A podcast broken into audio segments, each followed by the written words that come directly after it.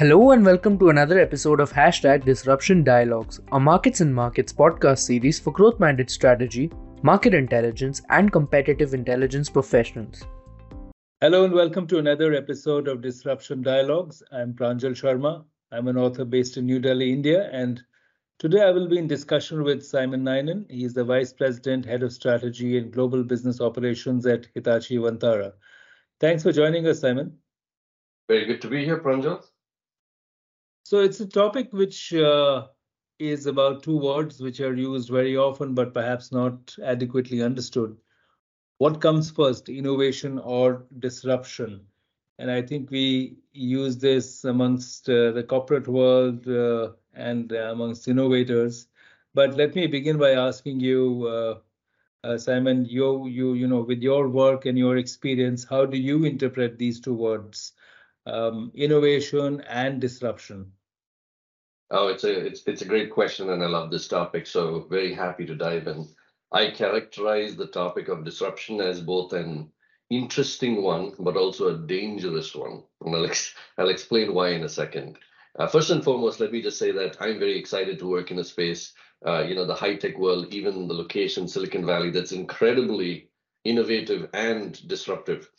You know, the rate of change of technology is so quick that devices, technologies, apps, everything that we're using today may actually be obsolete 5 to 10 years from now. So one thing's for sure, you know, we need to be on our toes. And that's, for me, I find that very challenging and exciting. Secondly, I want to maybe also add that as a practitioner of innovation, that's my day-to-day job, I'm actually very proud to work for a company that is ranked number 29 on the list of the most innovative companies in the world. I work, as you know, for Hitachi, which is a global technology and industrial company. It generates over $80 billion of revenue annually from over 900 subsidiaries and actually has an employee base of 300,000 employees across the globe. So what's interesting is that at that size and scale, to still be able to carry over the tag of, you know, one of the most innovative companies in the world tells me that they're doing something right. And so as we talk today, maybe I'll share some examples, not just from, you know, the broader world, but also some things that cool and disruptive things that Hitachi has done, right, in its mission of trying to change the world. All right, so let me get back to the question that you asked, right? Disruption, interesting, dangerous. So it's interesting because disruption is, you know, of course, we see it as a buzzword. Everyone wants to be a disruptor. That's the dream. Move, I think you know the phrase, move fast, break things, change the world, right? I don't think many people actually understand what disruption means because they use it as a buzzword. And that's why I think it can be a dangerous idea. When you're trying to move fast and break things and change the world, how many things are you going to break before you finally realize you're just breaking things, you're not really changing the world, right? So here's how I have, in my mind, wrestled with the ideas of innovation and disruption. And to complicate things a little bit, I'm going to add a third word in the mix that is often used, which is the word transformation. Also a buzzword, yeah? So maybe an oversimplification, but I'm going to start with this one sentence that says, innovation is about making better things. Disruption is about making things better. Now, there's an explanation for that, so let me just expand, right? Innovation is when you take something, you improve it, you evolve it, you make it into a better thing. That's a better product, a better solution, a better process, better customer experience. How much better can be a huge spectrum. Transformation, I see, because I came from the transformation world, it's about taking innovation and making it systemic, which means you have a change here, a change in another place, a change in a third place. How do you put these changes together? How can you make these changes work in concert and create system-wide change, right, across a company, across an ecosystem? Disruption is, in other words, innovation soaked through with, I guess, potency. Disruption happens when changes cross a certain level of threshold of impact. So it changes the structure, it changes the dynamics of a system or industry, right? Usually has to do with a fundamental business model change. It can change how you get, how you create demand. It changes how you get supply. It creates new rules. It creates new mechanisms of value. And overall, it causes a power change, a shift in the power balances in the industry. Who gets to play, who wins, right? Maybe I think one dimension that I'll add before I kind of toss back to you is the idea that each of these phrases in terms of level of change kind of impacts the sphere of impact or extends the sphere of impact. You begin with products, offerings, processes, tools that can be changed to make things better. Then you start talking about multiple changes, but you're still kind of related to a company, an organization. How do you kind of, improve where the organization is positioned going forward? But the third thing about this disruption is where you're actually talking about beyond the boundaries of a company. You're talking not even beyond the boundaries of its ecosystem. You're talking about the industry. You're talking about the world at large and the role that the business plays. So hopefully that kind of, at least in my mind, it has helped me demystify. In the conversations that I have with people say, are you really being disruptive? Are you being innovative? What's the difference between the two? And sometimes I help companies kind of cross the gap. What does it mean to cross the gap from innovation to disruption? Simon, I think you're explaining this well. It's important to understand the distinction between these three words of innovation, disruption, and transformation. But the way I look at it, you can be disrupted, but you can't be innovated. Right. And you can't be transformed. That's right. Things are not always in your control when you are being disrupted. To my mind, I think it's also important for organizations to understand the objectives that they are aiming for, and then see what they want to do. Are you proactive? Are you reactive? You made a good point on transformation being innovation, which is systemic, but innovation just for the sake of innovation is also not, you don't have to always improve something which is working. Absolutely.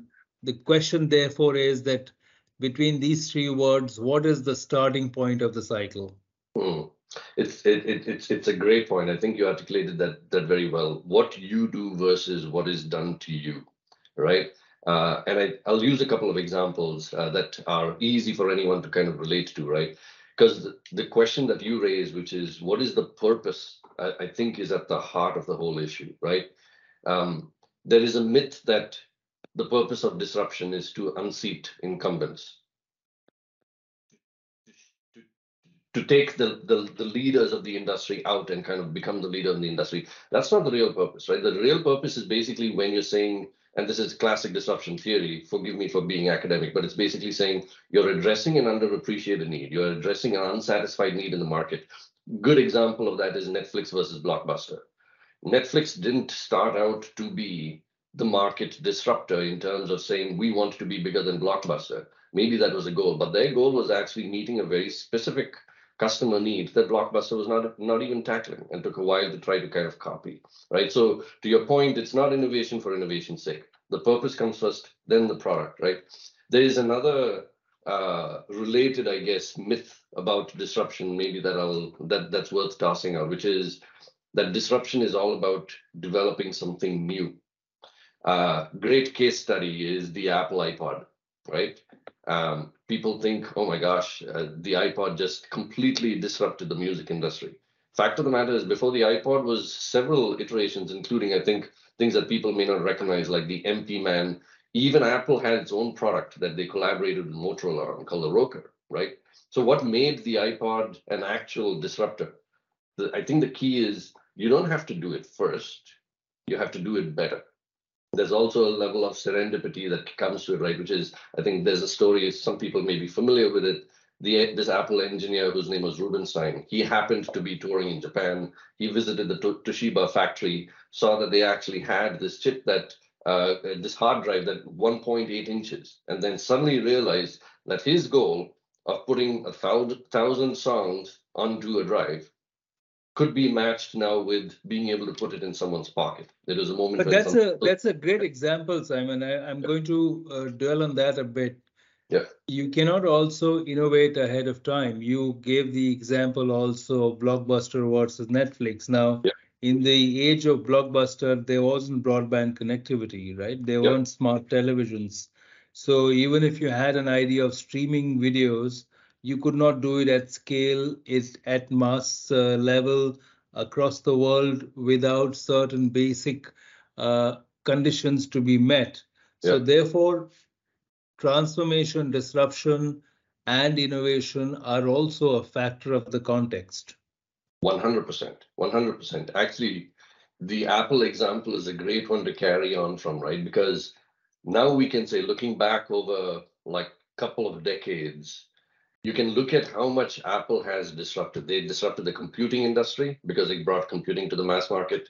They disrupted the music industry, right? They disrupted how music was delivered and accessed. They disrupted the phone industry. So they redirected businesses from a large number of places onto this thing now called the smartphone, where everything comes together. They're disrupting the healthcare industry. Maybe you can say that they have, because of wearable devices. They're essentially putting health in the hands of customers. And they've disrupted, maybe I think another good example is the photography industry. People don't need complex DSLRs, for example, to take a really good shot. You can shoot an entire movie on an iPhone, right? I think that what you talked about, the right place at the right time, because all these disruptions didn't come together. Apple was actually building disruption on top of disruption. But what was also interesting about them, this was this big, bold vision. In each of these places, we're going to not go and try to do what other people are doing. We're not going to go and challenge the incumbent by basically saying, we can do it better than you. We are going to find new ways of solving the problem. Democratization, which is in everyone's hands, simplification, consolidation. These are, I think, core philosophies of Apple that, regardless of, you know, all of these five spaces, has allowed them to be a disruptor. So I think that's just a great example of a company whose mindset helps them achieve disruption. At Hitachi, you know, you call yourself a social innovation business. What is therefore the priority? Is it transformation? Is it innovation? Is it disruption? What comes first? That's right. Again, a great question. I love talking about Hitachi. I joined Hitachi 4 years ago because of that tag. They had two tags that I think are part of their main message. One is they're a social innovation business. And secondly, wherever you see the logo of Hitachi, it says powering good. What they're saying is that Hitachi uses innovation to solve big problems in society, right? Sustainability, quality of life, whatever the social issues are, that's where Hitachi is going after to say we can actually innovate and create really good solutions. So the way I work now is kind of related to how I used to work in the past, but it's now very systematized, right? There's a major focus on long-range forecasting. So Hitachi's corporate R&D team, by the way, I'll also talk about the different ways in which Hitachi does innovation in R&D, because it's really interesting. There's like 8, 9 different ways that I've counted so far, and that's all I'm aware of. They do long-range forecasting. 30, 40, 50 years from now, predictions on what the world is going to look like, and then backcast and say, if that's the case, then what's the world going to look like 10 years from now? What's the world going to look like 5 years from now? How do we prepare the world? Not saying one customer, not saying building new business. How do we think big scale and prepare the world for where it needs to be 10 years from now? That's huge. That's ambitious, right? And I think in that way, it's disruptive. I call it long-range disruption, right? Because what you're doing is essentially seeding solutions and growing things that are actually catered to a future vision of the world that looks very different from ours. Even if you don't say, in 2023, in 2024, I'm going to launch a new product and boom, everything's going to be shaken by it, right? It's a different way of looking at disruption, and I think Hitachi does a phenomenal job of it. Hitachi's been around since 1910, so over 100 years, and has got a long history of several kinds of innovations related to that. So I'm happy to jump into a few examples as time permits. Yes, please. I think it'll be great to know a couple of examples of what Hitachi has done and perhaps what you have also been involved with, and how would you frame them? Would you frame them as disruption, and would you frame them as innovation? Yeah, no, good. So core to some of the ideas that I'm going to talk about is this idea that Hitachi is a company that brings OT, which is operational technology, and IT, which is information technology, together. You can think of it a Venn diagram that overlaps, right? And you say the magic is at that intersection. There are many companies in the world that do OT. There are even more companies in the world that do IT. There are not many companies that can actually bring it together very effectively, right? And I think what differentiates it in that sense, and I think there's There's a few things that become like the secret sauce, but a core idea is deep domain expertise. It's what differentiates a company like Hitachi. IT skills exist everywhere, right? But the ability to connect OT to IT is very important. A few things I think that make sense are innovation at the edge, which means there is both innovation that is centrally driven for a company that is $80 billion strong. There is a huge funded corporate R&D, but then a lot of innovation is also at the edge. Putting, for example, telemetry into edge devices, arming, cranes and manufacturing equipment, right, to make them smarter. These are things that we now talk about every day, but Hitachi was at the forefront of it. We call it IoT now, but what you're doing is you're basically saying, that's not just a place where I collect data from. You can describe it as data and sensors. It's actually innovation, because the information that's taken from there is a product of innovation, but is also feeding new innovation, and it becomes a virtuous cycle. The innovation systems at the center basically allow a large company to kind of systematize it, which means it's not that everyone's kind of off doing its own thing. It's kind of all bringing it together. I think the idea of ecosystems is a really powerful one, which means it's not just you alone. You're realizing that in every context, you're surrounded by a set of people that you will compete with, a set of people that you'll collaborate and partner with, building that ecosystem, which I think Hitachi is phenomenal at doing. And Hitachi kind of often sits at the center of that ecosystem, but it knows exactly what levers to pull in what areas. And I think the last thing that is powerful to me, that I think really is where value is created at Hitachi, is I mentioned earlier that Hitachi has 900 plus subsidiaries. Just think about it, 900 companies across the globe. You can think of that as potentially lending itself to chaos. On the other hand, what we're trying to do is connect the dots between them. As a portfolio company saying, company A or sector A, for example, the rail industry, and I'm going to use that example for a second. The rail industry is doing really good. We've developed bullet trains, the best trains in the world, right? Operating with efficiency. On the other hand, I also have a power and energy business. Now, when I take the rail business and the energy business and put them together, and you have sustainable high-speed rail that is now able to meet not just the transportation, but the energy needs of the future, that's disruptive. That's not an idea that any other company or two sets of companies can take and put together because they're very different from each other, whereas as one company being able to kind of bring those ideas together as a portfolio. That example is really powerful because I think in the last couple of years, in fact, especially in the US, that there's this Investment, Infrastructure and Jobs Act. It's a once in a generation level of investment, billions of dollars that have been released. They're focused not only on infrastructure, which Hitachi is good at, but they also focus on sustainability, which Hitachi is really good at and has a mission for.